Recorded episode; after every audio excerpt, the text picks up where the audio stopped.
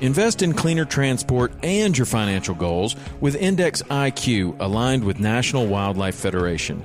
Invest in the cleaner ETF at CLNR ETF.com. Consider the fund's investment objectives, risks, charges, and expenses carefully before investing. The prospectus includes this and other relevant information about the funds and is available by visiting IQETFs.com. Read the prospectus carefully before investing. Alps Distributors Inc. is the principal underwriter of the ETFs. NyLife Distributors LLC is a distributor of the ETFs. Alps Distributors Inc. is not affiliated with NyLife Distributors LLC. NyLife Distributors LLC is a member FINRA SIPC.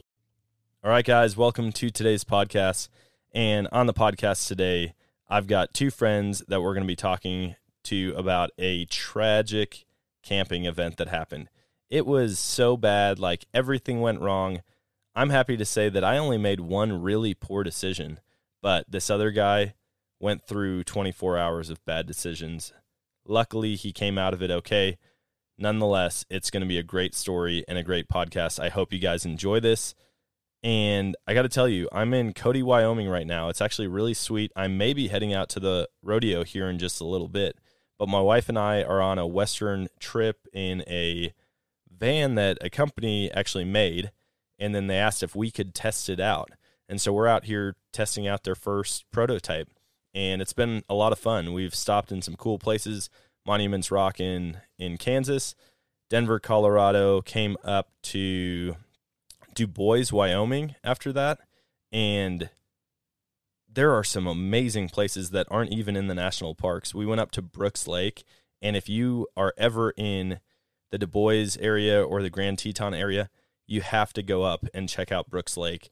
$10 to camp overnight there. They've got some primitive camping sites. They've got some like spots that you can pull an RV into and it's just a really cool spot.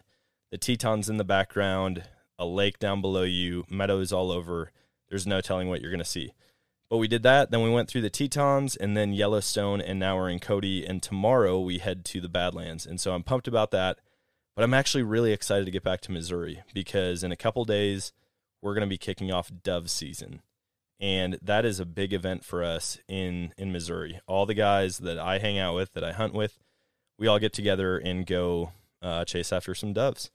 So we're going to be doing that. And then shortly after that, we're going to be kicking off teal season as well as the whitetail archery season. And so it's going to be it's going to be a whirlwind of the next couple months as I'm going to be out pursuing all these things that I love. For now though, we're going to kick it over to this episode and buckle up because it is crazy. You're going to learn exactly what not to do on a camping trip.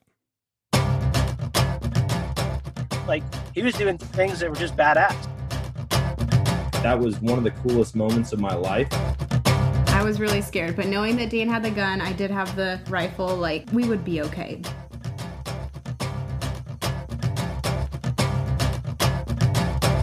All right, guys, welcome to today's show. And on the show with me today, I've got two guys. One is Tim, or Tim the Pessimist, as he's known around our group. He's been on the show once before and the other guy is Steven Strygulec, aka Hot Pockets, aka Striggy Hauser. How's it going? Welcome to the show, guys. Yeah, I'm excited to be here today. I'm excited to come and have a fun night. Let's see what we have in store. Oh man, it's going to be an awesome podcast because we are going to be talking about a trip that we took in 2010 down to the Buffalo River and Steven was lost. How many hours total were you I think lost? it was right at about like a full 24 hours. Gosh, man, that was a rough 24 hours too. Tim is hearing this along with the listeners for the first time, and so we're going to get his live uh, feedback. Very excited. So, I gotta I gotta know some details on this though. Like, what side of the buffalo? Where were you? All right, so we're going to go through all of that we start i'm going to start out the day of right? It's a sunday and we had a couple days off from college for whatever reason.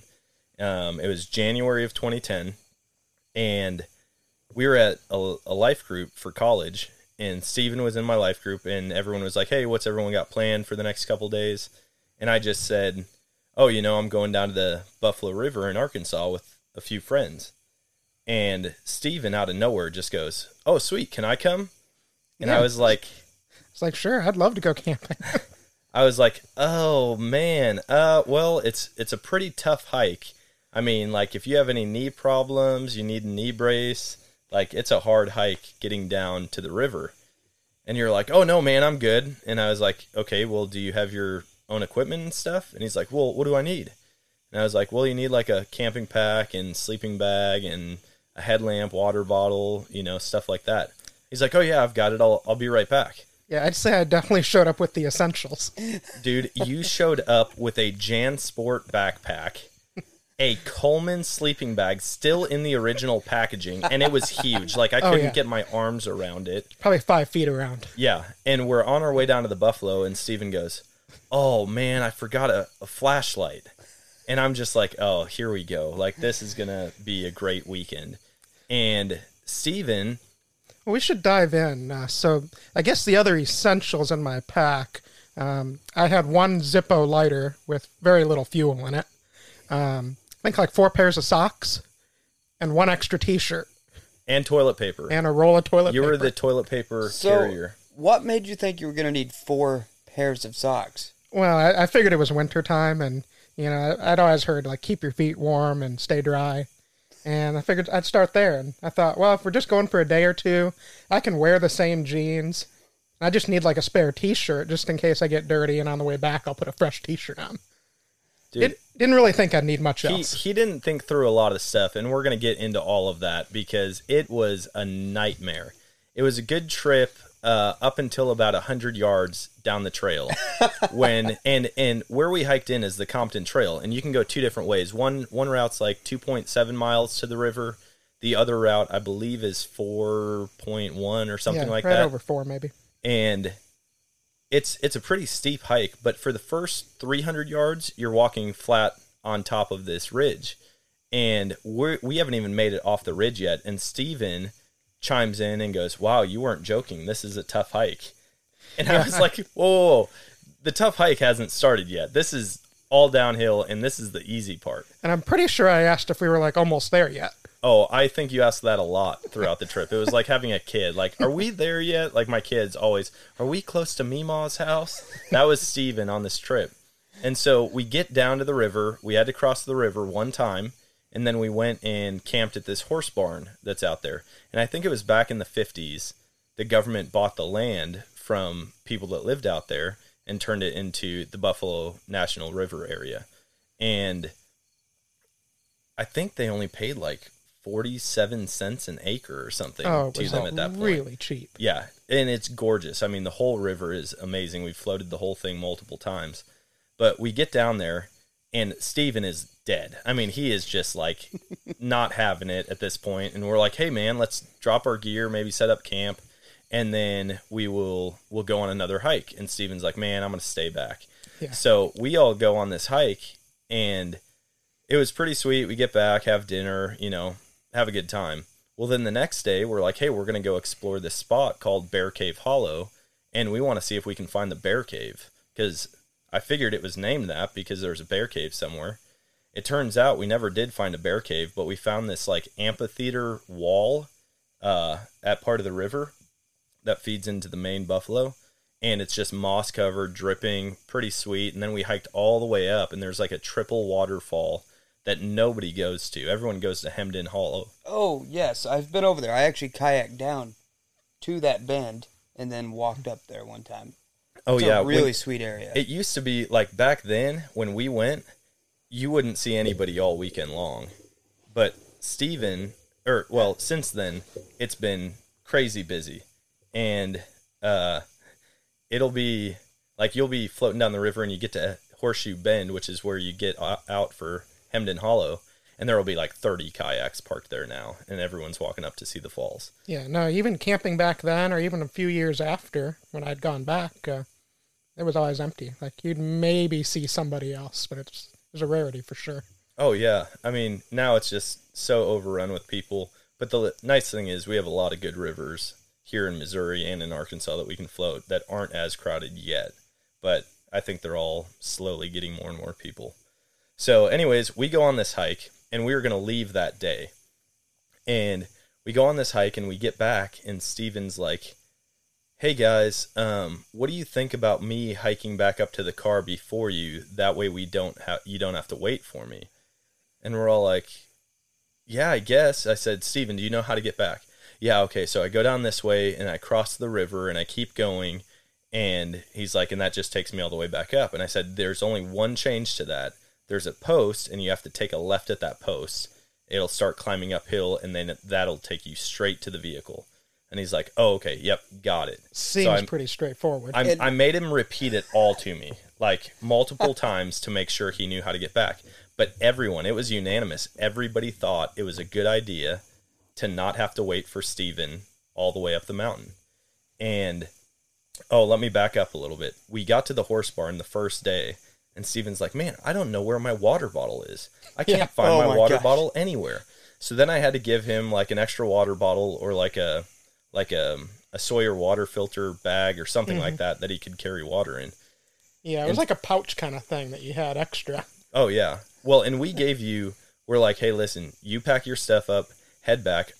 I also need to note that the entire way down the mountain, I had to carry Steven's giant Coleman sleeping bag because it was too heavy for him. I mean, it probably did weigh like 15 or 20 pounds. It oh was my gosh. it was like one of those big like flannel on one side, canvas type on the outside of it. Oh, it was comfortable though. And like person and a half sized. Oh yeah, huge. I mean, I could have fit my whole family in there now. and so we gave Steven like a three hour head start. We're like, you know what, that's perfect. Even if we meet him on the trail, at least we're not waiting for him the entire way up this trail.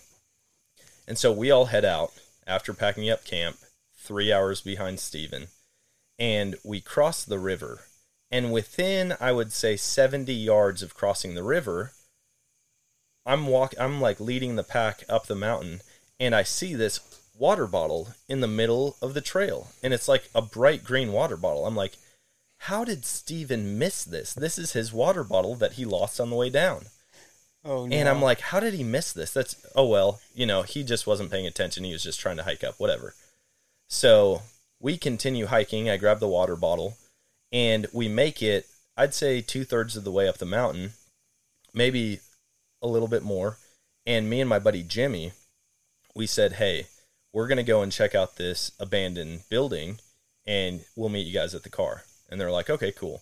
So Jimmy and I are hanging out, like we go through the building, checking it all out, and there's little plaques on the outside of it that tell you like a little bit about maybe who lived there or, or what the building was. And so we get back on the main trail, heading back up to the car, and as we get up to the car, we like yelled at the guys, we're like, "We're here," you know, and we're about 50 yards away. And the guys go, "Steven's not here." and I'm like, oh, very funny. And they're like, no, we're serious. I'm like, dude, I knew they were going to play some kind of prank on us. And so we we go up to the car. I'm looking in the back seat. I'm like, pop the trunk. You guys hit him in the trunk. And they're like, dude, I'm telling you, he's not here. I'm like, pop the trunk. So they pop the trunk. And when I realized that Steven really wasn't there, I don't know where I got this from. Maybe it was watching too much Bear Grylls or Survivorman or something. I went into straight like search and rescue mode. I was like, listen, guys, we are going to empty all of our packs out.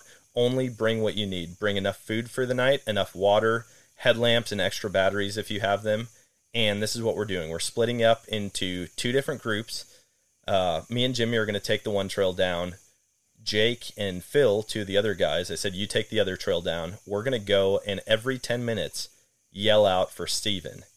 But if you hear someone yell out, do not respond for at least like two or three minutes so we know it's not Steven or so that we know it's not you responding to our call, you know. We only want to hear if it's Steven responding. And so we start hiking down. I sent Brad with my vehicle all the way around to Center Point Trailhead, and I said we're going to meet you there around midnight. all all of this is going on, and we've got 45 minutes of daylight left. oh my gosh. And I mean, we're for real all in panic mode, but trying to stay cool. I call the president of the college and the dean of students. I don't know what Brandon's title was, but basically the dean of students is what you could consider him. I call them, neither answered, so I left voicemail saying, Hey, Steven's lost in the woods. We're not going to be back for school tomorrow. Just wanted to update you. and then we left. And we don't have cell cell phone service anywhere once you drop down off the ridge. And so we go down and we're booking it. And me and Jimmy take the one trail. Same thing. We're yelling every 10 minutes. Don't ever hear any responses. And we get down to this spot where you take a small creek in like, and you follow it all the way to the main river. And as we're walking, imagine like 10 foot tall cane shoots just blocking one side of the one side of the path. And I mean, you can't see through them at all with a headlamp on. I mean, you're looking and all you see is cane and I can hear something coming at us quick on the other side of the cane. I mean, and it's big. It's not something small. I mean, it's coming fast. And so Jimmy and I are both yelling like, "Hey, hey, get out of here!" And we hear it stop, and it's probably like from where we're sitting to the house. That's how far away it is.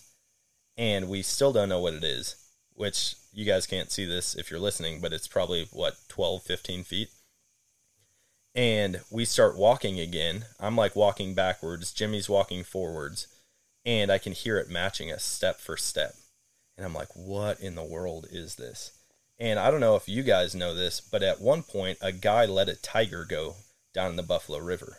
There I were, do remember you saying that because during the hike down, you were bringing up, it's like, oh, there, there could be a tiger down here. You know, a few years ago someone set one free and no one really ever found a body so yeah they couldn't they couldn't feed it anymore apparently some dude bought a tiger and he couldn't feed it so he decided to let it go out in the wilderness and two hikers had encounters with it and they said they got down both of them got down in the fetal position and it just came up and was like batting them around like a toy and then it was like nuzzling its head against them and they're just like laying there praying that this thing doesn't eat them and then it just got bored and left I'm like, that's a wild, that's a wild adventure in Arkansas. Um, so, anyways, we don't know what it was. We like to think that it was the tiger, but we never did see it. So, anyways, we get to the river and we cross the river um, because from where we were, you had to kind of cross the river or go way up a bluff um, to get to the Center Point Trail. And so we cross the river, and as we're crossing, we see lights and we yell for Steven. And they're like, no, it's us. And it was Jake and Phil. And they were they were at this log and we could see Steven's socks draped over the log soaking wet. Well, from from this point oh, looks you like had, you've got a question no, I'm just so I guess having four pairs of socks maybe it came in handy. At this point. It came in handy. You have it's like leaving instead of leaving breadcrumbs, he leaves socks. Yeah, exactly. yep, so, Steven was here. So we're sitting there looking at this, and from where we were, in order for Steven to get back to the trail that he needed to be on, he would have either had to climb up and over this bluff or cross the river twice to get back on the right trail. And I'm like, crap. So I'm going to try to lay this out for you. If the horse barn is six o'clock and the car was at 12 o'clock, he had to cross the river at like right at the center of the clock. What Steven did is he went a hundred yards from the horse barn, maybe two hundred, and then cut back at like hundred and thirty degrees and crossed the river immediate. I mean, within earshot of us, he crossed the river in the wrong spot, and that's where we found his socks. And I'm just like, dude, he is in no man's land. Like heading the complete wrong direction. But but at that point, I was pretty hopeful because I was like, you know, there's the BRT, which is the Buffalo River Trail, which will take him to um, what's the horse ranch down there? Um, I don't remember. oh man, is. I can't think of the name of it right now. Anyways. Yeah. He either would make it there or he would go up Center Point Trail. I was like, so we're gonna find him. This is like super easy. We're gonna find him. And at this point, it's black outside. I mean, it's completely night and we're in the bottom of this valley with a ton of tree cover, no moonlight, no starlight, nothing. And so in my like search and rescue mind, I said, okay, look, we're to take a picture of his shoe print and we're to circle it. And I know right where he is on a map in case we have to like share it with somebody or come back to this point. And so we start hiking up the trail and we're all talking like worst case scenario, best case scenario. Everyone's like freaking out. And I'm like, listen, guys, I gave Steven this wind up flashlight that was in my emergency roadside kit. It doesn't run out of batteries. You just crank it and it has more power. And I'm like, he's fine. He's got a lighter, he's got toilet paper, he's got his cell phone, he's got his sleeping bag because I wasn't carrying your sleeping bag up. I made you take it. And so I'm like, he's probably nestled up underneath a tree right now, riding it out until the morning in his sleeping bag. And it was a cold night. Oh yeah, it was cold. I mean, it was probably single digits or teens at that mm-hmm. point. And I'm like, listen, he's totally fine, guys. We're gonna find him, or we'll find him tomorrow, and he's just gonna be hanging out. And so we continue up the mountain, and we get probably three quarters of the way to Center Point Trailhead, and I see lights coming down the mountain, and I'm like, oh yes, Steven, is that you? And they're like, no, are you guys with Steven? I'm like, who the heck is this? And we and we get up there and it's two park rangers and they're like we've got three search and rescue teams out here looking for steven and i'm like wait what Oh my gosh, they're like, this yeah. just escalated. they're like listen we got a call from a guy in springfield saying that steve it, it was the president of the college so your voicemail did go through. my voicemail ended up going through and the president of the college called i don't know if it was like arkansas parking or fish and game or parks and wildlife whatever the agency was he called them they sent out three pairs of people as a search and rescue crew and so i'm talking to them i'm like hey what's what do you guys do in this situation they're like we're going to canvass the whole buffalo river area try to find steven what you guys need to do is go up to Center Point Trailhead. Don't sleep in your car. Sleep on the trail so that if he walks up, he can he sees you and like he's safe. And we're like, okay, cool. I was like, what happens if we don't find him? They're like, we're gonna give it 24 hours and then we're gonna bring dogs out and we're gonna try to get them on his trail. So they pull out a map. They're like, where's his last known location? I said, hey, this is actually where it is. This is his shoe print. Um, I mar- pointed out right on the map where we found your socks, and they're like, okay, good to know. So we continue up the mountain. Well, at this point, I have to take a dump so bad, and I'm But like, who has the toilet paper? I'm like, oh my gosh, Steven has the freaking toilet paper. oh my gosh. And so I have nothing because I emptied my whole pack out, right, except for essentials, not counting toilet paper. Did you so I've got a black though? t-shirt on and I ripped this the t-shirt sleeve off and I use it to wipe. And I was like, I mean, we had hiked at this point throughout the weekend probably 20 to 25 miles. And I'm just dead. Normally, I wouldn't leave a shirt sleeve covered in poop out there, but I just didn't even care at this point. I left it on the side of the trail. No big deal. We keep hiking, and now we're like 500 yards from the trailhead. And I see lights coming down the trail. And I'm like, yes, Steven. And they're like, no, it's not Steven. And they were like angry. And I was like, who is this? And we keep going. And it's the president of the college and the dean of students from the college. and the president of the college was like a football player, pretty jack dude. And when he's mad, it's scary. And he's like, Turn around right now. We are going back and finding Steven. I can't believe how stupid you guys are. The fact that you would let him, Steven of all people, wander around the wilderness by himself, that is so. I mean, just went off on us. And I said, listen, nobody else. Nobody else is in any condition to keep hiking and looking for Steven. I know this place like the back of my hand. I will go get a new change of uh, socks and a pair of shoes and warmer clothes, and I'll come back out. And so they're like, all right. And so I hike up the trail, get all my stuff, empty out or like drop off my wet socks and shoes, and I start coming back down. And by the time I get back down, Jimmy had told them what uh, the park rangers said. And he's like, listen, they said, do not for any reason go back out tonight. And so the president and the dean, I'll just say John and Brandon. So those are the other two guys. There's a lot of names in this story. Um, but John and Brandon, they were like, hey, listen, if the park rangers said that, we're not going to do it. We're going to get a hotel, but you guys are sleeping on the trail tonight waiting for Steven. We're going to be here at first light with breakfast, and then we're going looking for him. So they show up with like this buffet of like granola bars and fruit snacks and and donuts, and they both had Starbucks coffee, and none of us did. And uh, and they're like, "All right, turn around, let's go back out." Oh, one more thing. Before we met met up with them or the park rangers, Jake, who is also not really a hiker or camper, is losing his mind. I mean, picking up sticks and breaking them across trees, and he's like, If Steven's not dead, I'm gonna kill him. I am so mad right now. I do not want to be hiking anymore. So we sleep, we spend the night. They show up the next morning, and we pack up and we head down the trail. So we get all the way down to the river. On the way to the river, we meet these park rangers. And hold on, let me back up a little bit again. All the way down the trail, every piece of trash on the trail has like an orange piece of tape on a limb above it at head height, and it's got notes like possibly Steven's fruit snacks and like all this different. it was like a CSI scene, right? And so um, we get down close to the river and we run into these park rangers, and they were different park rangers from the night before. And the first question they ask is like, "Are you guys looking for Steven?" We told them yes. Um, they said, "What color shirt did Steven have on?"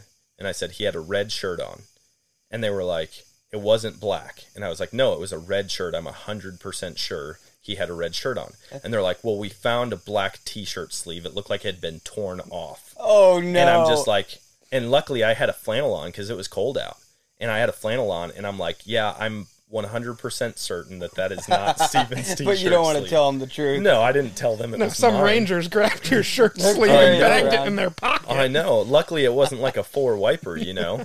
But uh, anyways, they're like, "All right, well, you guys can keep searching for Steven, whatever." So we look. We get down to the river. I cross the river. I said, "Everybody, wait here. I'm gonna cross the river and go to the horse barn and just see if he made it back there." Go back. No sign of Steven. No sign that anybody's been there since we had been there. And so I come back and I tell them, and at this point it's almost lunchtime. So Brandon and John, they're like, listen, we're going to go back up to the trailhead. We're going to eat lunch, and then we're going to come back out for the afternoon and look for him. And I'm just like, this is unreal. The fact that we still haven't found him, seen any sign of him, heard him, nothing. So we get all the way back up to the ridge and we're hiking the ridge, and all of a sudden our phones just start blowing up. And it's people from our college and it's like this huge college wide it was like a christian college so it was pretty small like 100 people. But um that everyone's texting us saying like our prayers have been answered. They found Steven. and we're like what do you mean they found Steven? we're the ones out here looking for him. How does everybody else know about this and so we get all the way up there, and there's ambulances and fire trucks and police officers and everything up there. And Steven is sitting on the tailgate of this fire truck, like pickup truck, and he's got an emergency blanket wrapped around him, and he's eating an MRE, and he's like, Hey guys, how's it going? And we're all just fuming at this point. We're so upset. And we're like, dude, what happened? And Steven told his side of the story, and it is not at all what we were speculating. He was not wrapped up in his sleeping bag, just loving life, starting a fire, none of it. So, Steven, this is where you get to take off Oh boy. and tell us what happened. Well, it probably made you guys feel better when you heard my side of the story, and it wasn't me wrapped up, cozy, warm by a fire while you were freezing your butts off hiking around. but still, you know, I guess it makes for one of those nights that you just wish not to repeat. But equally as much a learning lesson. And I think the most valuable lesson I learned is maybe my idea of essentials at that time of what I should put in a uh, school backpack to go on a camping trip. 15 pound sleeping bag? Yeah, I needed to uh, rethink some of that. But I guess uh, the way it started, uh, I was figuring, you know, I was so slow hiking down this trail. Maybe I should give everybody a break, and you know, go a little, go a little early and uh, pick up the pace. You know, that way I can just get ahead. You guys will catch up, and it'll all be good because you know I could sense a little bit of the frustration on the way down. Oh it's like- man, it was sound logic for sure. When you said that, everyone had already been thinking it. but we didn't want to force you to go do that on your own. And, and this is why one of the main rules of hiking is don't split up. Yeah. this is yeah, it's This like is- a case study. Oh, for, yeah. This was right this is exactly why you don't do that. Yeah, I just remember the first day we were down there, and you guys were like, "Oh, we're gonna go and hike to these waterfalls." I was like, "Yeah, I think I'm just gonna like take a nap here and I rest." think you slept like 27 of the 36 hours that we were out there. Yeah, that was probably true. Which I was shocked, you know, to hear of your guys' like Triple Falls experience years later when I figured out that you can drive down the road and walk like three tenths of a mile down this path to Triple Falls. Mm-hmm. It's like, whoa, they hiked like all afternoon, and there's like this well-made gravel road that goes right I to mean, it. you do have to have four wheel drive. Yeah. To well, depending on which direction you come from. If you come from Compton Trailhead to go there, you have to have four wheel drive. If you come the other way, it's pretty gradual. Oh yeah, that's it's not not too bad there. But uh anyways, I guess going back to the story, it's like, you know, I should probably just offer to like hike out, get ahead. I'm going to want to just like take this nice and slow. Cuz I I really thought you were joking when you're like, "Oh, it's going to be kind of a rough hike, you know. You're always kind of funny and joking around." I was like, "Yeah, you're you're just, you know, you're pulling my leg with that." So, I was not. no, definitely not. And you also weren't pulling my leg when you said it was kind of a rugged camping experience. Prior to this, I think the entirety of my camping experiences had been in backyards or at campgrounds, which is a little different. No, I could tell because of the gear you brought. I knew immediately that maybe you were in Boy Scouts like for one year. Wow, you, you hit it right on the head there. Were you? Yeah, one year. Oh, dude, I Nice. didn't even know that detail. Yeah, yeah, one year. I think it was Cub Scouts, whatever the, the first little No, that revision makes of that is. sense. It makes sense that it wasn't an advanced No. scout experience. I didn't have any like wilderness survival skills at this point. But uh, yeah, so you know, here I go taking off and immediately walking. You know, just like on the way down, I'm carrying my giant sleeping bag, and I'm just grumbling in my head like this stupid thing. Why does my sleeping bag have to be so huge, so bulky, and so heavy? And I, I stopped at first. I was like, I'm going to run my backpack straps through the straps of the sleeping bag and try to have it hang below me. But the thing's so big, it's hitting me in the back of the calf. oh, the whole time. as Yeah. I'm trying to walk. And I was like, this this isn't gonna work. And like, of course, you know, it's bigger than the pack, and it's like kind of pulling at a weird angle. So I was like, all right, I gotta just like change up my method here. I'm gonna go back to just carrying it. And you know, that must have been right after I crossed the river for the first time because I, I sat on it to change my socks because I was like, you know, I got three extra pair of socks. I'm not gonna hike in wet socks in my. Uh, they were like combat boots that they were they were like two sizes too big, so Oh, they no. chafed real bad. And wet socks was not a thing to have going on in there. So all right, you know that's I got my good socks. Well, at that point, I mean, you had probably dropped your sleeping bag like three or four times to Oh, it and reposition it. And I was like, I'm just going to carry it. I'm sick of this. Like, we're stopping every 40 yards for him to try to tr- strap it on a different direction. yeah, it was So, just back up a little bit. It, it sounds like, from what Dan said, where you crossed the river and changed your socks was not the correct spot. you know How the- did you get there versus the correct spot? He made a random turn that he should have never made. That's how. He didn't stay on the trail. He cut back on like this trail that rabbits take when Yeah. there's a cattle path leading the exact way he needed to go. those trails are pretty defined. well not the trails I was taking. Well, Well, at this point, as soon as you turned off the main trail, yeah, you were not on defined trails. Yeah, I just remember I was like, you know, I remember you saying something about I have to take a left turn, and you had made me repeat it, but it kind of made me forget everything else I need to remember because you kept reinforcing that I needed to make this turn that I had forgotten about. At a post. Yeah, see, that's that's the part of the the instructions I forgot. And I was like, you know, something about after the river, there's a left turn. I'll just go left right here. This has got to be it. And I mean, yeah, my first instinct was like, man, this trail is like not marked at all. I'm gonna have to like work hard to stay on it. And really, it just kind of ran along the rocks, and there's some brush on the side, and it's like, all right, yeah, this must be it. I'm gonna see, you know, it's gonna start zigzagging up the hill. All right, guys, I need to take a quick second to tell you about a product that I've been using for quite a while now. It's called Bull Elk Beard Oil. Now, if you spend any amount of time in the outdoors, whether it's on the mountain or in the marsh or in the woods, you felt the effects of the wind, the sun, and the cold on your face. What this product does, it helps you look better, feel more confident, and it helps your beard keep its moisture. Not to mention, it smells great, so now when I get home after a week of elk hunting, my wife can't complain as much. I need to tell you though, I've gotten to know Brian, the founder, over the past couple months, and he's an awesome guy. He makes all of this by hand in North Dakota out of clean products. He also loves to give back to the outdoor community, whether that's through fundraisers for public land acquisitions or even something awesome like helping donate money to cover the surgery costs of duck dogs. He's an amazing guy and he makes an amazing product. So go check out Bull Elk Beard Oil and you can get 20% off with the code Nomadic. All right, guys, if you enjoy this show and you want to know how to make your own, I'm going to tell you about something called Anchor. It's an app that I've been using ever since I started, and it's completely free. Like I said, I've used it from the get go, and I haven't had to pay a single penny to distribute my podcasts through this app. They've got creation tools that allow you to record and edit your podcasts right from your phone, tablet, computer, so you don't have to get a bunch of fancy equipment in order to get started. Now you can also add songs directly from Spotify into your episodes. So, I mean, you can create whatever you want, something that nobody's ever heard before, and it's so easy. Just click and drag. Anchor is also going to help you distribute your podcast. And so you don't have to upload it to all of these different platforms.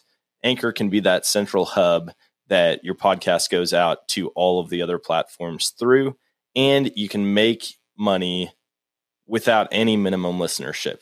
So, I mean, you heard that right. You can actually start making money right away, no matter how many listeners you have. So, what I'm getting at is it's basically everything you need to make a podcast all in one place. So, go and download the free Anchor app or go to anchor.fm to get started. Well, meanwhile, I'm like walking parallel to the mountainside, so I'm not even going towards it. Um, yeah, I don't know what was running through my mind at that point, but it was just like kind of going like, oh, at least I'm not going to slow them down. They'll be catching up at some point, and I just keep hiking along, and I kind of figured like, you know, I need to be on the other side of the river. I was going to say you told me you told me that as soon as you crossed the river, you immediately knew you were lost. Mm-hmm. And at that point, you could have whistled and we could have heard like we would have heard you. Yeah, see, if I would have known that I should have just whistled at that point, or gave a good yell, or just kind of anything, it would have changed the whole outcome. But see, there were no valuable lessons to be learned in that, and kind of the pride in me wasn't willing to actually admit I was lost. I was like, I can figure this out. How hard can it be? How many different directions are there that I could go? Like, surely, like, if I just kind of head in the rough general direction, I'll get there. And, uh, I immediately realized, like, well, where I was walking, I'm on the opposite side of the river I need to be. So I look and I was like, kind of a little deep here, but I guess I got to cross. So I start going to cross, and it's at this point that I'm crossing, and it's, you know, maybe like above my belly button. And, And this is in January. Oh, yeah. January. Oh, and So luckily the river's not running very fast, but if you cross in the deep spots instead of being shin deep, you could be over your head in like the mm-hmm. really deep spots. I took a few steps in, and immediately, like, as soon as it got to, like, my ball level, I was like, oh gosh, this is cold. and I had to take a few more steps, and it got a little deeper, and thankfully, like, hobbling and hopping through, I, I made it. You know? But immediately I realized, wait, where's my sleeping bag? oh no! It had sank in the river. and I'm looking, and I'm like, you know, I don't think there's much point in going back to grab that. And I kind of stood looking at it That for a minute. sleeping bag wet would probably weigh 65 pounds. Oh, it was giant. And I don't think in any way it was meant to be portable. No. Oh, no. That's meant mm. for a pack mule or the back of a pickup truck. yeah. So I'm looking at it. I'm like, you know, I didn't really understand at that time the whole leave no trace thing, which I guess through this whole story I'm doing a terrible job at. I was leaving every trace possible. Breadcrumbs. Which in hindsight, yeah, it's probably better for finding you. Yeah, I mean, you found my socks and you realized I had to be somewhere in the general vicinity. Um, well, after this crossing, I realized, all right, guess sleeping bag's a loss. I'm kind of cold, and you know it's January. It starts getting dark about five o'clock, and I was like, you know, it's gonna be getting dark.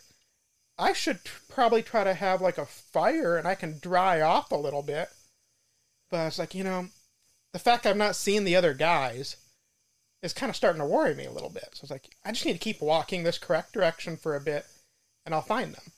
And I don't think that I'm on the correct side of the river, but again, looking around, it's like I just don't even see anything that looks like a trail to me.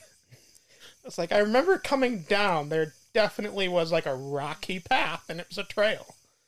And I'm still kind of just looking for that, but it's all reeds and it's grass and it's you know steep river banks, and I'm like, I don't really know which direction to go. And really, at this point, it's like I may as well have been blindfolded and just spun around a few times and picked a direction because that was about as much thought as I was giving it, anyways.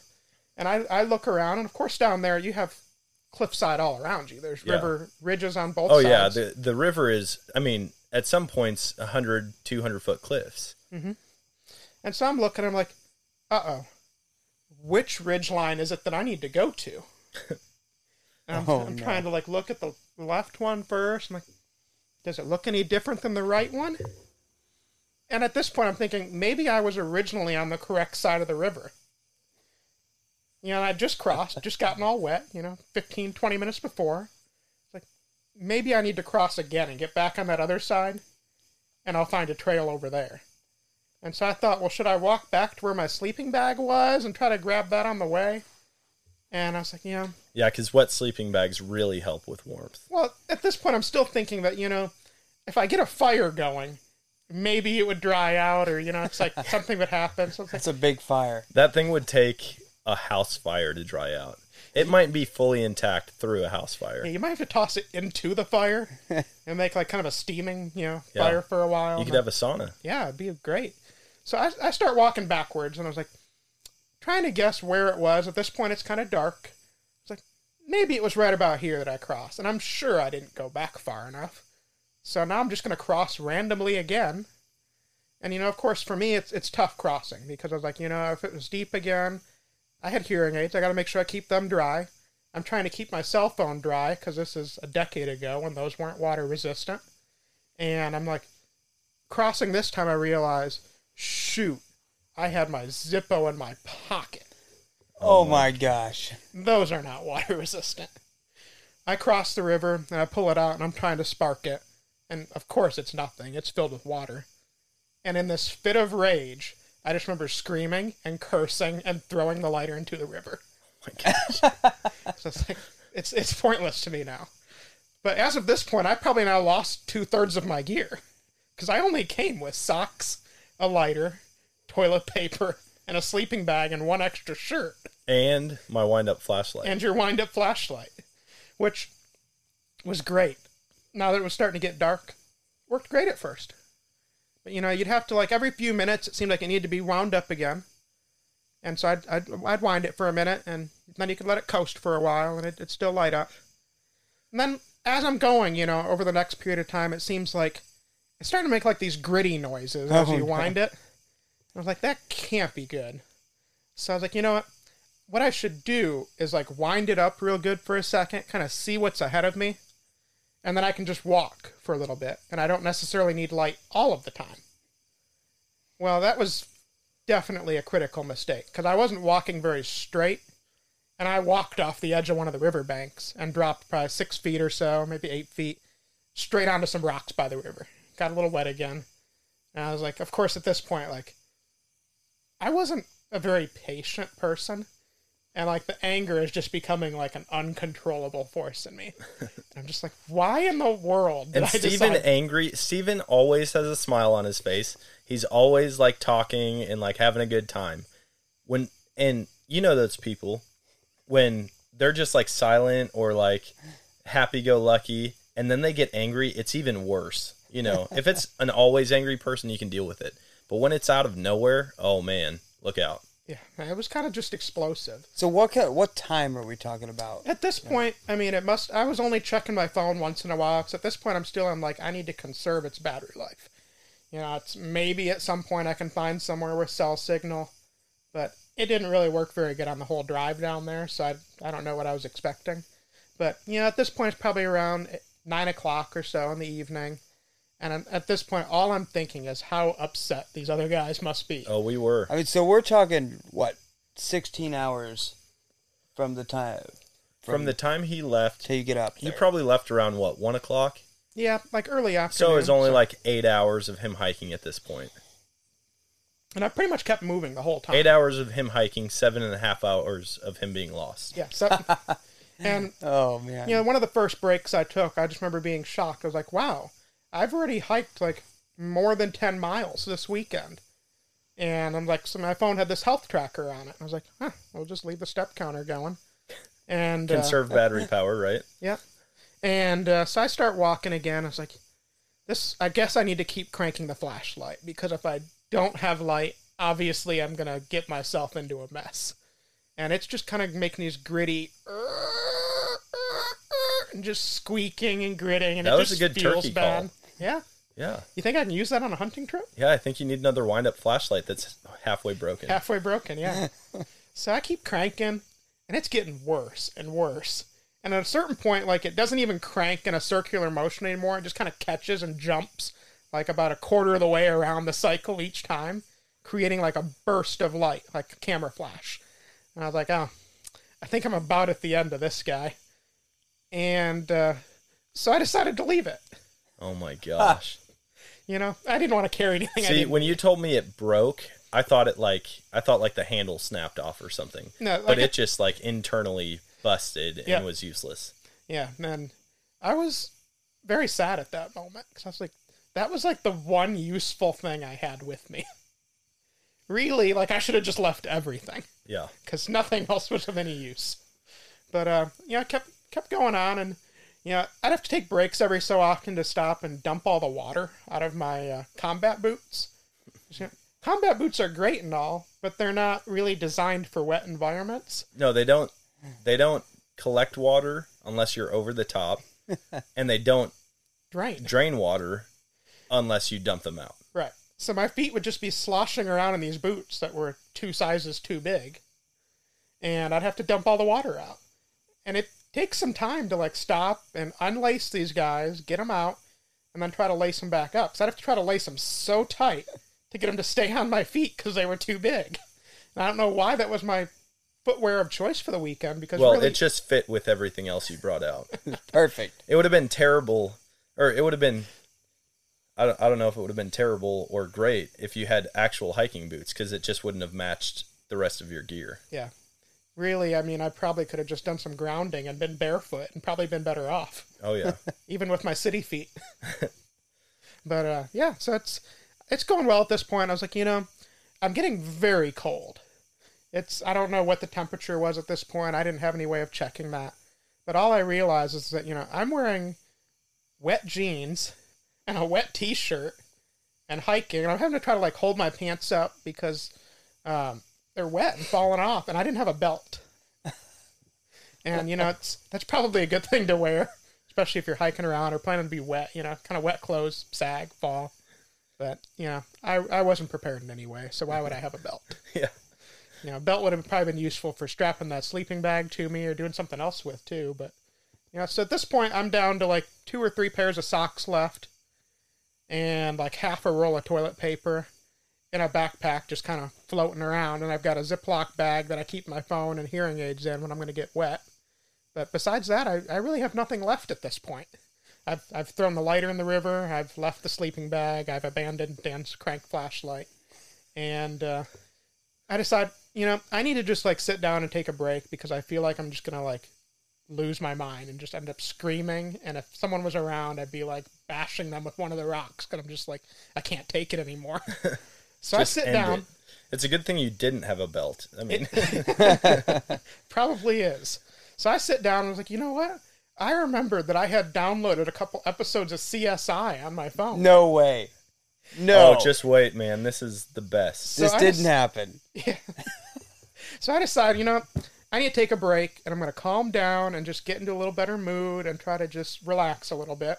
There's obviously not much else I can do at this point because I'm very lost. Like, if you had even given me a map, there's no way it would have been of any use to me because I didn't know where I was, where I started, or anything. I just go, oh, wow, that's a nice picture. Cool map. I don't have anything to light it on fire with. So yeah, I sit down with my back against a tree. I'm like, you know, I'll just watch an episode of this and see where it goes. And at this point, like, I must be halfway into the episode, and I'm like shivering uncontrollably. I was like, I don't think I have ever been this cold. I was like, I'm wet. It's like, I think it's time to break out my dry shirt. so it's the one last shirt I had. It's like, we'll put that on. And I had like these they were more they were like kind of like boxer gym shorts It's like i'm gonna just wear those and have my jeans off because they're so wet and cold that i don't think they're doing me any good And so I take them off. I'm just sitting there and I'm still just shivering. I was like, all right, I guess I got to like keep moving and stay warm. And I'd seen on TV, like, you know, all these survival guys, they make fire just out of the stuff around them. oh like- my god. If I can find some leaves, you know, I can make a pile of leaves and I've got toilet paper. Like, you can rub two sticks together and make fire. You know, That's a, that's how easy it is, guys. I, yeah, supposedly you just you do that and it happens at least on TV. That's that's what Discovery Channel shows. But uh, I make a little pile and I'm realizing these leaves are all wet. So I guess it really wouldn't have mattered what I had to light them with. My my kindling was wet. And I was like, yeah, but I got this pile of toilet paper. So at this point, I'm just streamering some toilet paper off to make a pile. I'm like, all right, I got to get this to light. Sticks rubbing. I'm just making myself tired. I am noticing it's warming me up a little bit, but it's of no use. There's no way that I'm going to get any fire out of two sticks. So I proceed to get the rest of the roll of the toilet paper out, and I start wrapping myself up in it and trying to dry off. Which I guess is- Imagine coming across that in the middle of nowhere. You see a dude fully wrapped in toilet paper. I'd walk right by. oh, oh, dude, I, I would would turn back around. I would. that would There's be a mummy so in weird. the woods. stopping for I've some I've seen some weird stuff out in the woods, but that would probably go down as the weirdest. yeah, you, you see this young kid looking real disheveled, covered in toilet paper. Covered in toilet paper. And you're like, yep, I'm just going to go the other way. But yeah, so I was like, you know, I'm going to keep walking. And at this point, I have the bright idea again that I must be on the wrong side of the river. and if I would just cross the river again, I would see a trail that would take me to where I need to be. So I'm trying to decide. I was like, it's really hard to see the river down there at night. Like, you can't, like, look at it and see, oh, this can be a shallow spot. Oh no, there's no way to tell. It's just all dark. Yep.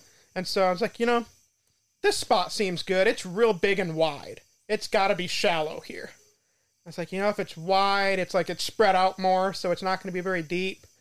So I climb down, and there's there's a good bluff along the side of the river, and it takes me some figuring out how to get down to the water. And I get down there. I was like, all right. I was just going to go across because I was convinced that like this is going to be like knee deep at the most. So I wasn't even going to put anything in the Ziploc bag, and I wasn't going to take off my dry shirt. But something in me just was like, maybe you should stick your stuff in the Ziploc bag and uh, try to hold it above your head in the backpack when you go across this. Because what if it is deep? As crazy as it seems that this real wide spot in the river could be deep. But, you know, I give it a go and I start walking out. First couple steps in, it's definitely knee deep. And then it's like waist deep. And I keep stepping and I'm about a third of the way across. And then I kind of my next step, I just like sink in. and now I'm like holding my backpack above my head, fully swimming. I'm like, oh, yep, definitely not knee deep here. And I'm soaked and swimming across. I make a cross. And uh, I was like, wow, I am really thankful that I have that dry shirt. it is the only dry thing I have now. But now you can't pat dry with your toilet paper anymore. No, it's all used up, and it's probably like along the river line. Because as I was walking, it's just kind of falling off of me, and you know, my whole leave no trace policy at this point is leaving as much of a trail behind me. oh yeah. So at this point you've you've ditched the flashlight, you've thrown your lighter in the water, sank your sleeping bag in the water. Yeah, you just left everything out there. Yep. But did did the search party find these items? You know, that's a detail that I don't know. Yeah, I don't know for sure.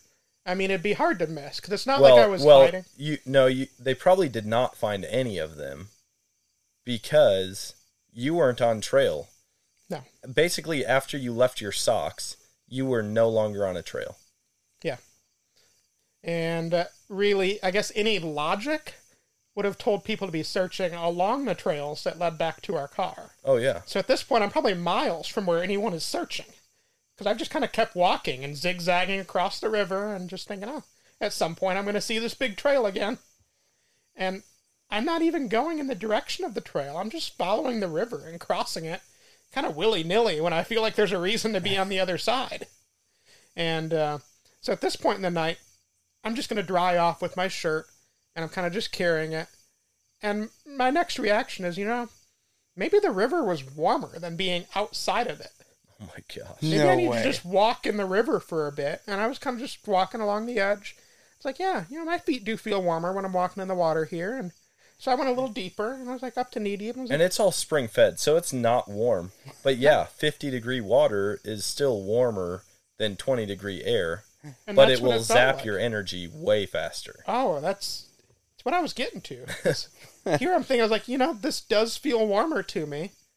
And every now and then I'd just like kind of bend over and cup some water up and get a drink because I was just expending probably more energy in a single weekend than I'd ever done. I was more of the like, let's go sit at a campground, or I'm going to play video games this weekend, or let's drive to the river and sit on the tailgate of the truck and just hang out there.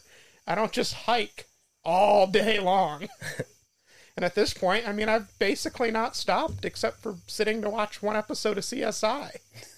And I realize at that point that my best chance of being alive is moving because I'm just like literally freezing. And uh, at this point in the water, I mean, I'm like getting more and more tired. And I know it's like hard to kind of think straight. Like I'm feeling dizzy and lightheaded, and I keep thinking it's because I'm thirsty, so I'm drinking more water. And it just is not working, and I just feel like I could literally collapse just wherever. And it's like, you know, maybe I need to be out of the river. So I, I get out of the river on the opposite side of the bank that I went in on again. So here I'd keep my zigzag pattern going. And uh, it's like, I'm just going to kind of keep walking and I'm slower. At this point, it's probably getting closer to 4 or 5 a.m. The sky's starting to lighten up just a little bit. Like, you know, sunrise is still a few hours away, but there's the hope. I was like, surely once it's daytime, I can find something. And keep shuffling along. And it was right after sunrise that I hear sounds behind me. And what comes up behind me is two people riding horses. and they said good morning. And I mean, I'm sure I looked like an absolute mess. Oh my There's like this disheveled, wet guy. I didn't know about the people on horses Yeah. at all. And so they passed me, like, oh, good morning. Like, uh, where are you going? I was like, oh, I'm just hiking out of here. Wait, And so I you just- didn't tell them you're lost? No, I didn't tell them I was lost. Oh lost. my god. That god. was your chance to. I probably get could have ridden out on a horse. Yeah. At least let them like, hey, would've- can I spoon your horse for a second just to get warm? Yeah, no. If you'd have just told them, "Hey, I'm lost," they would have sent the rescue team to you. See, but I'm here's sure the they thing. had radios.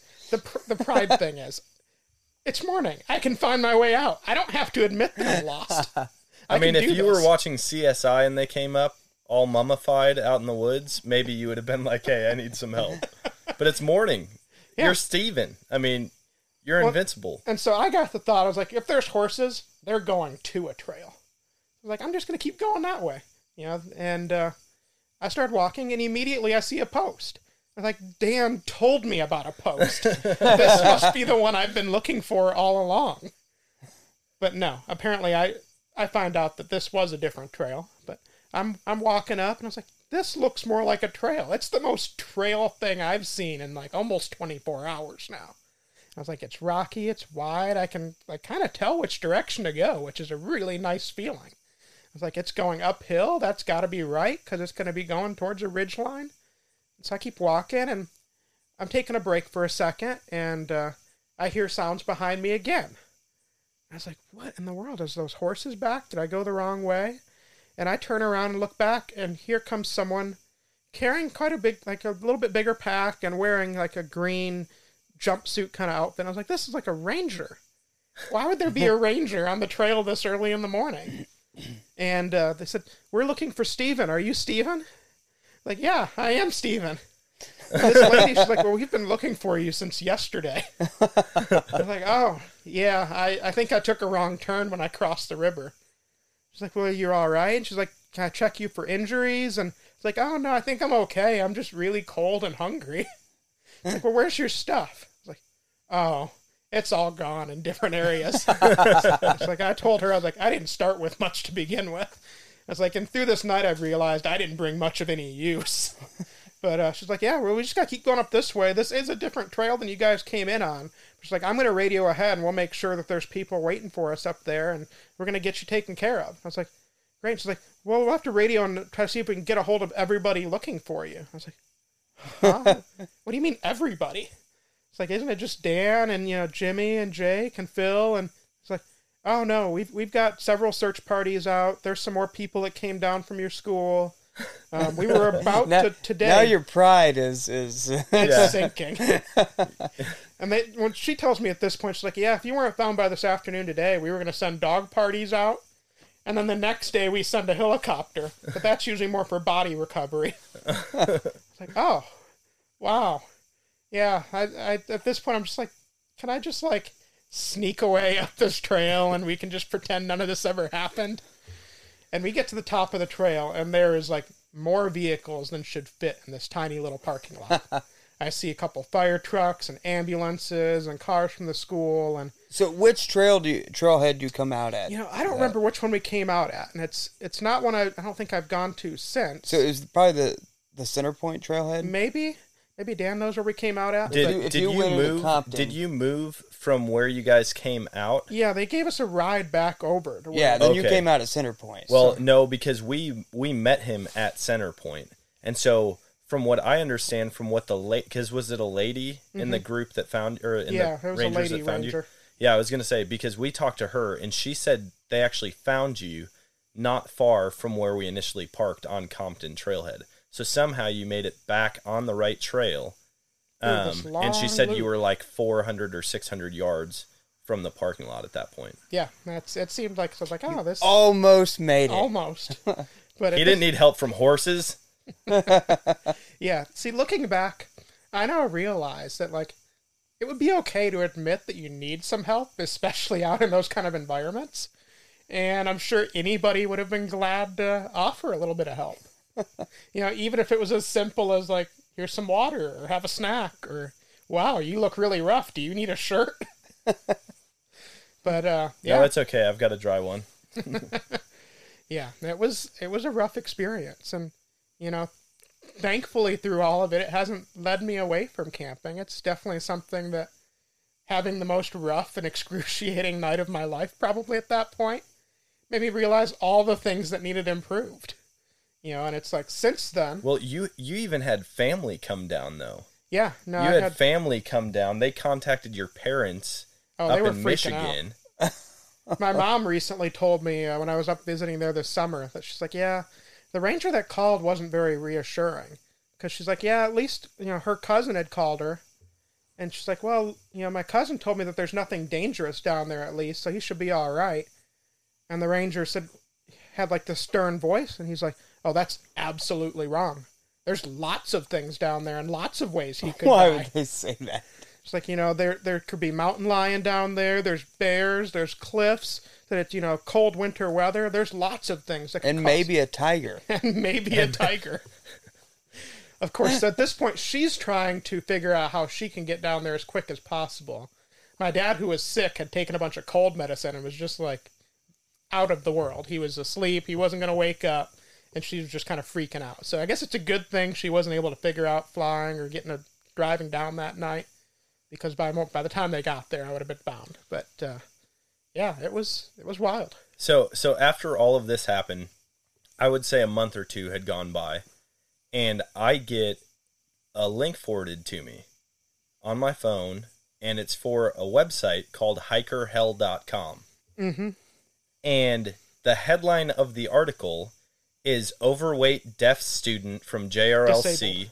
Oh yeah, overweight deaf disabled. disabled student from JRLC lost in the woods for 24 hours. Mm-hmm. And I read the article and it was pretty spot on because they actually contacted you, right?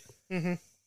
And so they did an interview with you. And I mean, it has everything from breaking the flashlight to losing his sleeping bag to watching CSI, falling off a, I think they said you fell off a 10 foot cliff and landed on your back on rocks. Um, yeah, it was, it was a very good article. And I've tried to find it since. And I think the site's gone now, or at least the article's gone. Yeah, no, the site had gone away. There were other news articles because I guess it did get picked up as at least a regional or nationwide story. Because people had sent me links to like Fox News stories from other parts of the country that were like student lost in the woods, and of course they a couple of them had you know referenced information that was like this disabled. Oh, yeah. Um, they did not paint you out to be a pretty person at all. this quadriplegic's trying to work his way down the trail. So have you gone back and tried to uh, figure out where you went wrong? Oh, it's, it's very apparent. Yeah, you know, for a period after that, uh, maybe not immediately, but within the next year, I started going down there to camp uh, at least once a week, but for a while, quite a bit more. Always by himself. No, not always by myself. But uh, I had a buddy for a while that we'd go camp uh, like on Monday nights because he had Tuesdays off, so we'd just go down for one night. But uh, yeah, it was very apparent because you could see immediately. It's like like Dan said earlier, I crossed the river and within feet went the wrong direction by like a 180. I I was surprised I really didn't cross their path hiking around looking at stuff because I probably was going the same direction away from our car as they were. yeah. And uh, but yeah, I mean, it's like looking around. You realize, I guess, in some ways, if you're inexperienced and not looking for the right things, having a little bit of information could actually do you more harm than good. Because here I thought, oh yeah, I'm real sure of where I'm going, and I can make this happen. But just that little bit of knowledge was just enough to get me in trouble. Yep. And you know, it's like, why would I think that my first time to this new area, I can go off and just be fine? No map, no gear, nothing useful in my bag. You know, we, we could put the blame on Dan here, an experienced hiker, sending off an unexperienced hiker on his own. Listen, I should not have. But I'm glad he's okay and given the opportunity I'd do it again. Because You- it you'd makes leave for a the good blind- story. Disabled kid in the woods again. Yeah. Deaf. yep, 100%. It'd be better if there was like a drone to follow though, and you could make it more of like a reality show. That would be great. Well, we're glad you made it back safe Definitely. I've- and too. made a great story. I've camped with Steven multiple times since then, and we all vowed that we would never go camping with him, but I broke that vow. and That's a good thing. the reason that Steven was called Hot Pockets for a while is because we really got into uh, hammock camping. And Typically during cold weather. yeah, typically during cold weather, and we'd get like the under quilts or you know whatever so that you could stay warm in a hammock in cold weather. Yeah. And Steven, one time we were car camping, and he hung his hammock and decided to take hot hands, and he put them in his like inside of his underwear against his legs at night. And he woke up in the middle of the night and had burns on the inside of his thighs. And so mm-hmm. ever since then, his That's nickname's awesome. been Hot Pockets. Yeah, I mean, at least I partially learned from that initial experience because really within the months after that, I went like all out on the camping gear. I was like, I need a good pack.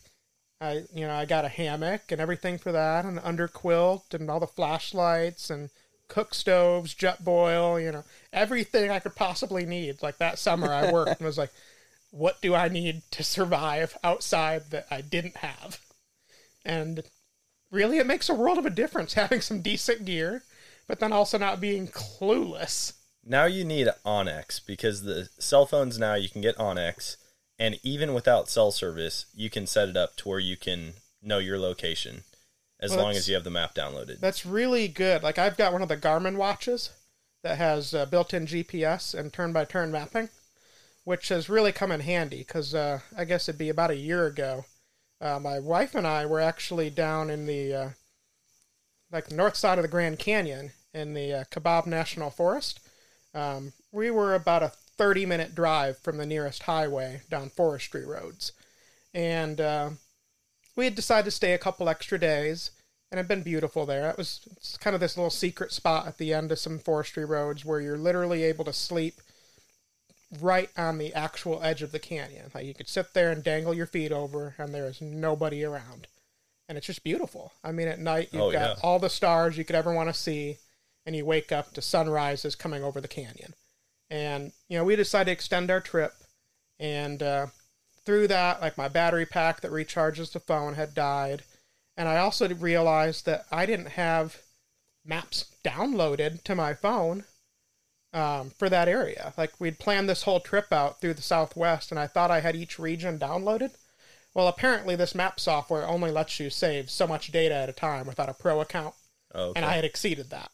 So luckily we had the Garmin watch because I was able to tell it like get me to the city again, and I just set Phoenix on it. So I was like, that'll get us in the direction of a city, and we'll be back on a road at some point. And leaving that place was a whole nother adventure of itself. Um, wild, but uh, you know, you, you start to learn that maybe you shouldn't be uh, trying to camp when there's a pandemic going on, because we drove, you know, through, on all those forestry roads going into the park, and stayed, and we had to kind of be careful because you know we did a little driving around some of the trails, and we had a, a BMW uh, X3, kind of their all-wheel drive SUV, kind of an okay but not super great off-road vehicle. Um, we now knew that leaving, we didn't have a ton of extra gas. Like we have to be like really efficient with this and get on a road and go towards a town because we're in we need the gas. And leaving, we we take all the forestry roads back out, get on the highway, and immediately I'm I'm following the watch. I'm like, oh, good, we're going the right direction. I get cell service again. It's like, perfect, we're we're doing good. Why are there no cars on this highway? We drove for an hour and didn't see a single vehicle. And right about the time I'm going to start to say something about it, my wife's just like, "What is this guy doing up ahead?" Because I'm looking at my phone trying to figure out like, where are we? Where's the next town? And in the middle of the road, it's a two-lane road. There's a truck parked across it, blocking the road, and I see a guy just sitting in the bed of it. I'm like, "What is this guy doing? He's just blocking the road." And uh, we pull up alongside him. I like, I lean out the window. I was like, "Hey, man, are you all right?" He's like, "Yeah, yeah, I'm great." I'm just stopping to have some uh, some beans and weenies. It's like, okay, um, you're you're blocking the road. He's like, oh yeah, yeah, there won't be anybody coming. what do you mean? Like, well, this highway's shut down. What do you mean it's shut down? He's like, well, you're going through reservation land. They got it closed. I was like, oh, well, so I I think that he's meaning I can't go the direction I'm heading. Fine, we turn around. It's like, we'll just go the other direction. This is a main thoroughfare. It's supposed to go to Grand Canyon National Park. It's a main highway. We'll go the other direction. We'll run into a town. About another hour goes by. We come across a barricade across the road. It's like, oh, that that crazy guy was serious. This road's like actually closed. And uh, at this point, I'm looking at our map, and I realize the only route we have to take is to drive back down into the canyon and across it and out the other side Oh my gosh. which was a wild day. You know, it's maybe if I had a big, you know, off-road truck like I used to have, or a Jeep or something, it would have been fun. To have a BMW all-wheel drive SUV with like five inches of clearance, the sounds that were coming from underneath that vehicle as we were going down these rugged, rocky Well, roads. At least there wasn't. Overweight deaf student Steven Strygulec gets lost in the Grand Canyon. At least you didn't cross the river down there. Yeah. that would have been a, more than knee deep. it would have been, but uh, yeah, we made it. We made it through. Um, you, you also find out that you know there's a few apps for uh, off-roading, and now that overlanding's becoming more popular, there's a bunch of them cropping up. They're not always correct. We were uh, we were driving, and I was using Gaia, and I was like, oh, that's telling us in, uh, in about a thousand feet there's going to be a road on the right. And we're driving, and my wife goes, well, shouldn't it be soon? And I'm getting kind of upset and short with her, and I shouldn't have been, but you know, I kind of rough day and I didn't want to be driving through the canyon again. And I was like, we're just watching our miles to empty drop. I was like, this is going to be rough when we're like 30 miles from a gas station and I got to go hike with a gas can. Oh yeah. But, uh, she's like, yeah, the road's going to be here on the right. And we both just turn and look and there is nothing. And I mean, by nothing, I mean, I guess maybe at one point there could have been a road, but now there were trees that had to be at least five or 10 years old and giant boulders. It's like there was some sort of, you know, rock Trail, slide in, yeah. in the rain or something that happened, and this road is gone. and it tells us not to go forward because the road is closed. And typically, when those off road maps tell you that a road is closed, you really should avoid it because it's Yeah. like these are forestry roads. They're just there for you know the rangers to go do fire maintenance and have access to areas. If they decide a road's impassable, usually it's for good reason which we found out pretty quick. Uh, there was there was very deep ruts, lots of water, and big rocks. And I just got into this mode where I was like, you know what? We're just gonna send it. And uh, was manual. I dropped it down to second gear. And I just kind of floored it. I was like, we're just gonna go. And we hear all this banging and racket coming as we're just tumbling and bouncing over stuff. And you know, we get through that section, and the road's just muddy and rocky for about the next seven or eight miles Oh my gosh. and I have to stop at one point. I've now got an oil light flashing on the dash. I was like, we probably broke something. It's like there's no way that we didn't break something. Yeah, I'd never looked under this car at that point. I'd just bought it. I get out. I'm looking underneath. Nothing's leaking. We're doing all right. It had a stainless steel skid plate, and at this point, I noticed it's got like this huge gash in it. And I was like, oh, that could be a source of problems. Yeah. And look, looking, I was like, well, it's not leaking. So I stopped. We we topped off on oil. Seemed to be okay. I was like, well, just keep driving. I mean, at this point, we got to get out of here. And I've heard horror stories of what happens to people when they get a their off road vehicle stuck somewhere and have to pay thousands of dollars for hmm. recovery. so like at this point, I was like, well, let's gamble it. Like we got to get out, keep driving, and hey, now we're on a we're heading towards a real road again. We got to go through it's like some cattle fences and all this stuff, but it's looking like a more maintained gravel road. So you know, it's long stories, slightly shortened.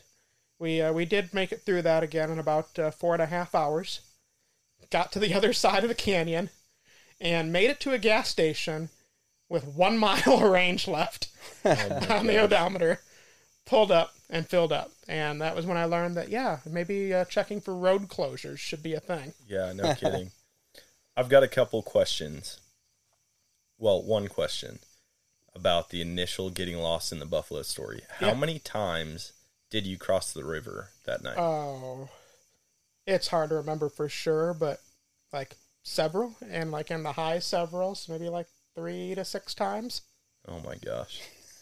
Each time was like deeper than the previous time, which should have been like a sign to me, like maybe I'm heading the wrong way up this, because where we crossed initially wasn't that bad. Like, Oh, it was shin deep. yeah. You know, we- like 'cause I remember when going down, we all just took off our shoes and crossed and put our shoes back on, just keep them dry. Because you're like, oh, this isn't that bad of a crossing.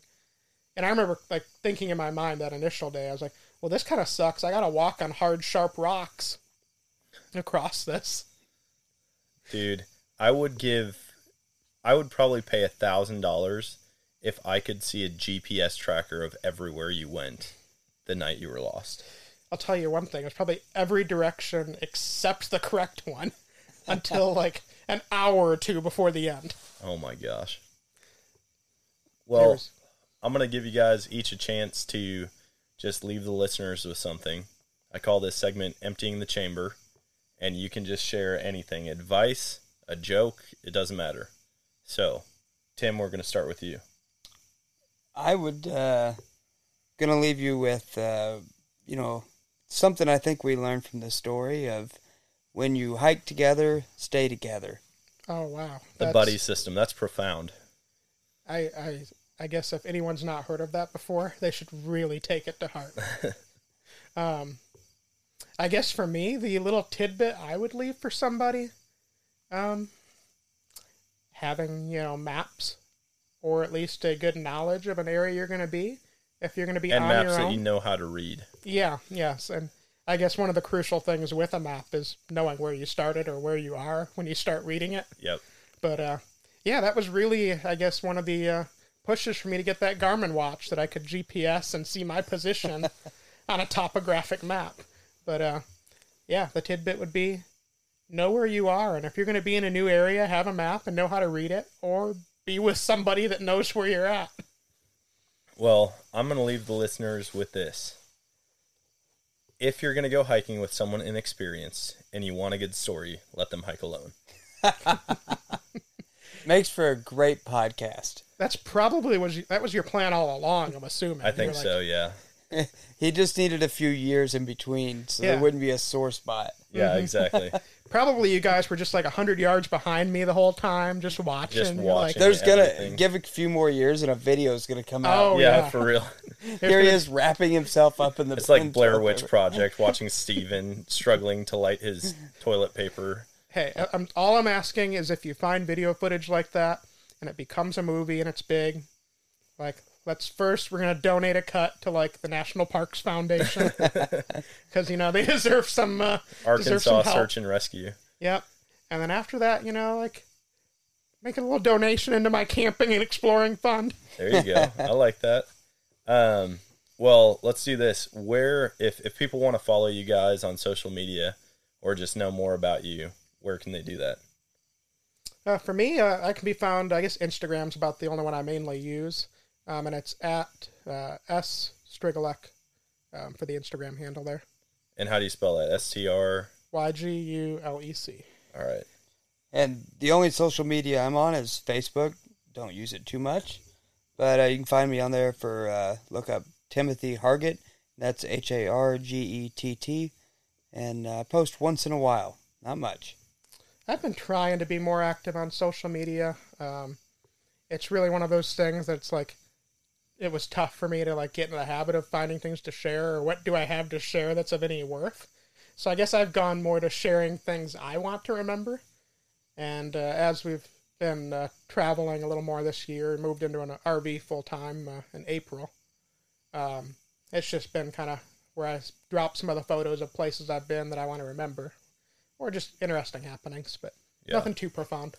I think I think we're gonna reenact um, the getting lost in the woods. We're gonna we're gonna put you out there again and see if you can find your way back. Sa- but you have to buy all the exact same equipment you had. let's do Same somewhere stuff. new. Have you been to like Yukon National Park? No, that sounds amazing. Yeah, we'll do it there. Perfect. Or Perfect. Denali? Or Denali? That'd be a good Maybe one. we Denali should, would be a uh. Try to pick an area where there really isn't tigers. Anyways, thank you guys for listening. It was a fun podcast, and uh, we'll shut it down. And that is going to wrap it up for today's episode of the show. I hope you guys enjoyed it. I definitely had a good time sitting down and chatting with Steven and Tim about all of Steven's bad camping etiquette. Um, I look back on it now and I laugh, but in the moment, it was kind of frustrating. I'm not going to lie. Nonetheless, I hope it made a good podcast episode, and I hope you guys all enjoyed listening to that. On a different note, I've got to share with you. Go check out my website because I've got stickers out now, and they're only three bucks a piece. I'm hoping to sell the stickers, and then with that money, turn it into hats and T-shirts and all kinds of other cool gear for you guys to check out. Um, there's just something about having your logo on items. I don't know. It just seems official then. Um, I've actually had two different people make stuff for me. One guy, his name is Josh Farr, and he does hydro dipping. He was on the podcast and he made some mugs and water bottles and other cool stuff for me. And then I've got another guy named Sean Trump working on a duck call for me right now. And in the barrel of the duck call is my logo. So it's like a clear barrel, and then inside of it, you can actually see the Nomadic Outdoorsman logo. And I can't wait to get that in. I'll be posting a bunch about about that here shortly. But one last thing before I let you go, please hop on whatever your podcast listening platform is and leave a review or rating or both. And uh, that just helps me get my content out to more people. Um, and that would be, yeah, it'd be a huge help to me. So until next time, always choose adventure and God bless.